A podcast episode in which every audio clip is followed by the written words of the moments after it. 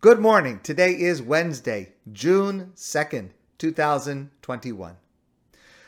Rosh Hashanah is coming.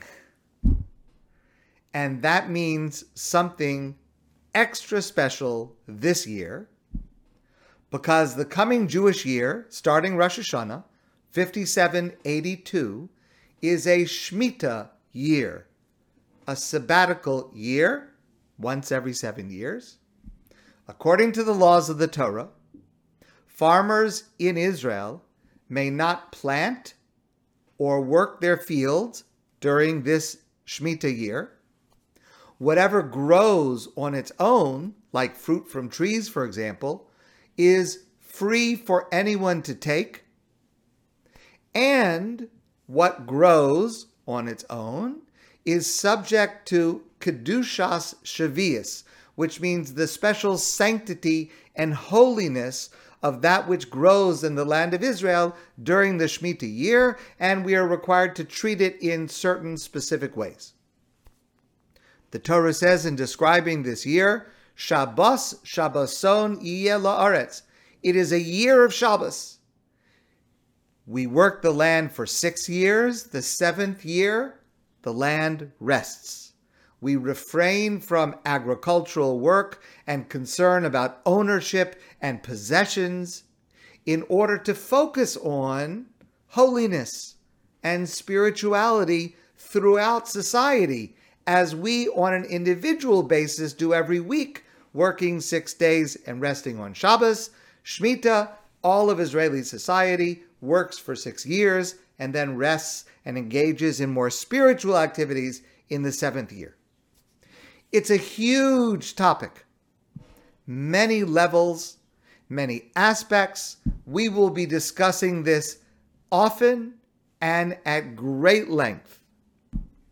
Today, I want to share just one small piece, which is actually just an introduction to a fantastic story I want to tell you about what Torah leadership should be the kind of character refinement our authentic Torah leaders should have. So, in the modern period, starting in the early 1800s, the question arose for the first time in centuries how to observe Shemitah today.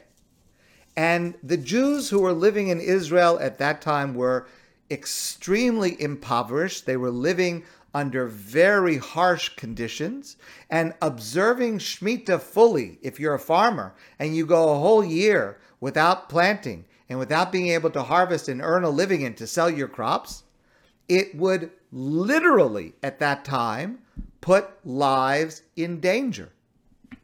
So they turned to rabbis for guidance and there were two opinions expressed by the greatest rabbis at that time. One opinion was a stringent opinion. The law of Shemitah applies as the Torah indicates. We must observe it, even if it means suffering financial ruin and having to rely on receiving tzedakah, charity from outside of Israel. That's one opinion. And the other opinion was a lenient opinion and it said that we are allowed to rely on a heter mechira.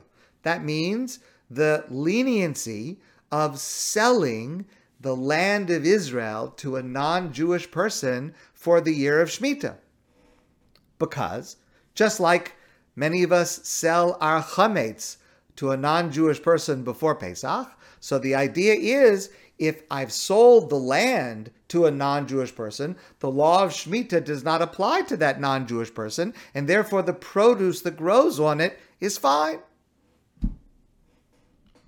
There are many sources to this debate, many different lines of reasoning. There are great scholars on both sides of this debate, and we will be discussing this in much greater depth later on. Clearly, the question is Does the current situation pose a sufficient difficulty to rely on a leniency. As we've discussed concerning COVID many, many times, Jewish law is sensitive to extraordinary circumstances. And, for example, a threat to life, a threat to health, a threat to financial ruin, these are all subjects that Jewish law takes into consideration under certain circumstances to perhaps allow lying on a leniency, a lenient opinion. But of course, it's got to be done very carefully, making sure that the correct criteria are being applied. The scholarly debate continues up until today. The Heter Mechira, the sale of the land of Israel, is done by the chief rabbis of Israel every seven years, including this coming year. And in fact, the actual sale will take place in just a few days from today, because for technical reasons, the way the sale is done is it starts three months before the Jewish year begins, and it continues three months after the Jewish month has ended. So it's actually selling the land for about a year and a half. So that will take place within a few days, organized by the chief rabbis.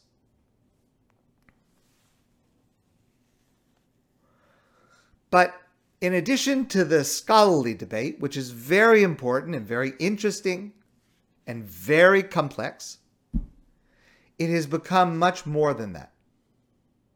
It is a major fault line in Israeli society, in Israeli religious society, between those who accept the Heter Mechira, the sale of the land of Israel, and those who don't. And it aggravates tensions between the two sides, and it's not only relevant in the land of Israel the dispute affects all produce from the land of Israel that is exported. So that means it affects what guidelines we will have for kashrut during this coming period. And it will certainly affect any of us who hopefully will be visiting Israel this year. And I hope to visit Israel this year with God's help. I encourage you, if it's at all possible, to be able to visit Israel sometime soon. Anytime we visit Israel, it's a fantastic experience. But during the Shemitah year, visiting Israel is extra special. But unfortunately, the dispute over the Heter Mechira can be bitter. And it has become a major way that religious Jews define themselves as either for or against this leniency. I will share with you later my own opinion and the reasons for my opinion. It's not relevant to what I want to share today because what I want to share today is a remarkable story. Now, I heard this story from Rabbi Hershel Schachter who himself is a model of one who is an absolute expert in every area of Jewish law, while at the same time has an outstanding level of character refinement. He exemplifies courage, bearing responsibility for answering questions affecting life and death, and he is always sensitive to the needs of others. And he told the following story. The story is about another great rabbi whose name is Rabbi Shlomo Zalman Auerbach. He lived in the previous generation in Israel. During his lifetime, he was widely known as the greatest halachic authority in Israel. So there was a man in Yerushalayim who ran a school for girls, a girls' seminary in Jerusalem. And before each Shemitah year, he would go to Rabbi Shlomo Zalman Auerbach, the greatest authority of his time, and he would ask the following question Which opinion should I advise my students to follow?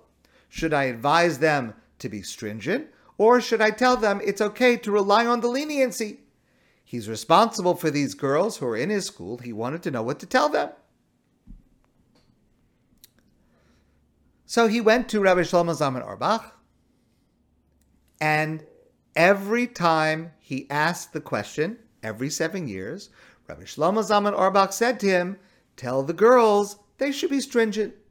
They should not rely on the Heter Mechira. And this man would re ask the same question every seven years, even though he knew what the answer would be, but he considered it respectful. Shemitah is coming, and I want to ask the question to show my respect and to be able to speak to Rabbi Auerbach. And so every seven years he come ask the same question, and every seven years he would get the same answer. Finally, one Shemitah, he asked the same question. And this time, Rabbi Auerbach said, Tell your students that they can rely on the leniency.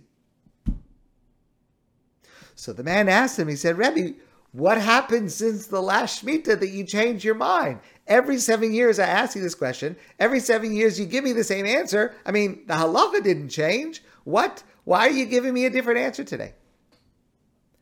And Rabbi Shlomo Zalman Auerbach said, what changed is that since the last Shemitah seven years ago, my wife passed away. And if I tell people that they can comfortably rely on the leniency of Heter Mechira, some who oppose that opinion vociferously, they'll break my windows. So he explained as follows. He said, I am a posek. I am a halachic authority. People come to me to ask questions on Jewish law. It's my job, he said, to bear the consequences of what I decide.